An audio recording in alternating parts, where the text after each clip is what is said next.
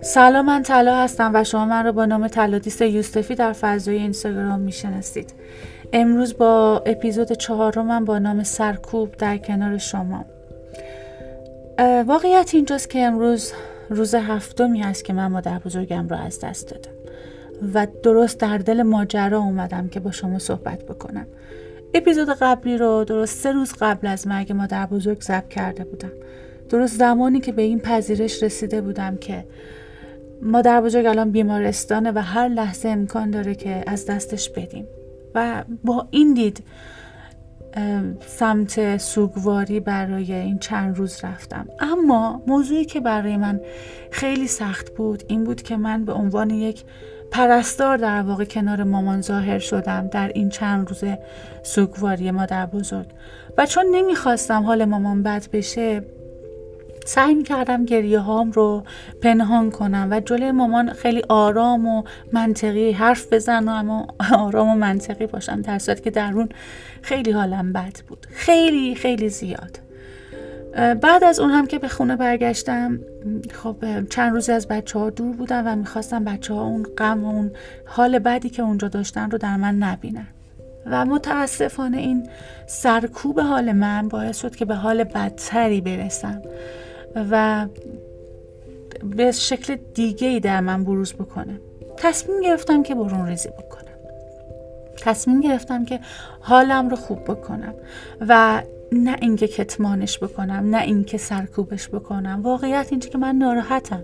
واقعیت اینه که من قصه دارم. واقعیت اینه که از مرگ مادر بزرگ با تمام منطقی که پشتش بود قصه خوردم. پس این قصه خوردن رو لازم نیست که کتمان بکنم. تصمیم گرفتم که برون ریزی بکنم. حالا به سبک خودم هر کسی سبک خودشو داره. کسی گریه می‌کنه کسی جیغی می‌کشه حال زیاد میخوابه یا هر مدلی که فکرشو بکنید آدم ها برون ریزی احساسی دارن.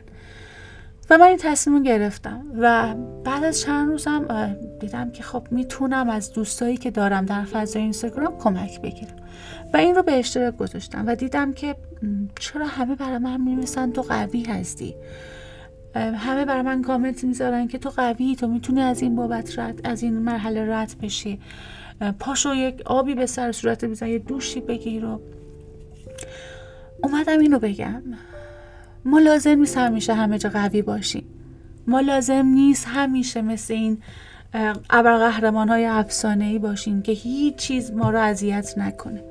گاهی لازمه که من غم بخورم گاهی لازمه که گریه بکنم و گاهی لازمه که قبول بکنم این شرایط منه و من الان شکنندم و من الان حالم بده و هست اصلا لازم نیست که اون رو کتمان بکنید.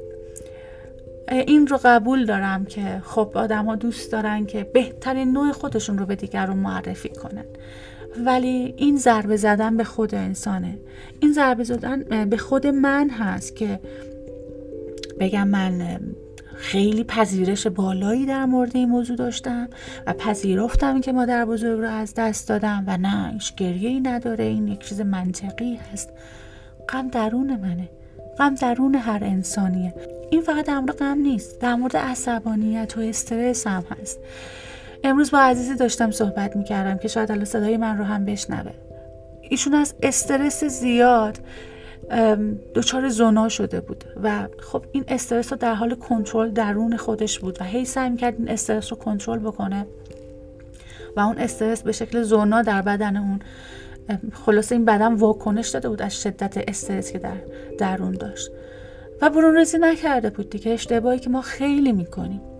من خودم خیلی این کار کردم و این چند روز غمگساری های داخلی باعث شد که دوباره گردن دردم اوت کنه و خیلی درد شدیدی الان دارم می‌کشم. پس خواهش می‌کنم اگر عصبانی هستید بعد از مرحله پذیرش بعد از مشاهده کردن که چرا عصبانی؟ اصلا دلیل عصبانیت چیه؟ و نتونستی اون عصبانیت رو کنترل بکنی قبول کن که برون ریزی بکنی. نه اینکه مثلا شیشه میشه رو بشکنی یا نه. مدل برون ریزی عصبانیتت رو هم پیدا بکن. اینجوری کمتر به خودت آسیب می‌زنی. بذار همه فکر کنن تو خیلی عصبی هستی. اصلا مهم نیست. آدما در مورد هر چیزی فکر می‌کنن بذار فکر کنن. چون همون لحظه دارن در موردت فکر می‌کنن. و بعد از اینکه عجول چششون بری بیرون بعد از اینکه سوژه بعدی بهشون برسه دیگه یادتو نیستن.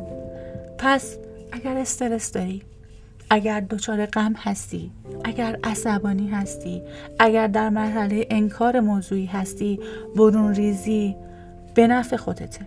قرار نیست تو همیشه خوب باشی. قرار نیست ابر قهرمان تمام داستانهای زندگیت باشی. گاهی قبول شکننده بودن گاهی قبول این موضوع به تو بیشتر کمک می‌کنه. پس هیچ موضوعی سرکوب نکن. نمی‌دونم الان تو چه وضعیتی داری این موضوع گوش میدی داری این پادکست رو گوش میدین اما امیدوارم در مرحله عالی باشین در حال خوبی باشین. اما اگر در غم هستین در استرس هستین در عصبانیت به سر می‌برید بعد از پذیرش این موضوع و پیدا کردن اینکه چه اتفاقی براتون افتاده و چقدر دست شما بوده و دست شما نبوده برون ریزی رو یادتون نره. درون خودتون همه چی رو حل نکنید. با کسی صحبت بکنید کتابی بخونید اشکی اگر قرار هست بریزید بریزید و همه چیز رو درون خودتون نریزید. چون شما خیلی ارزشمند هستید.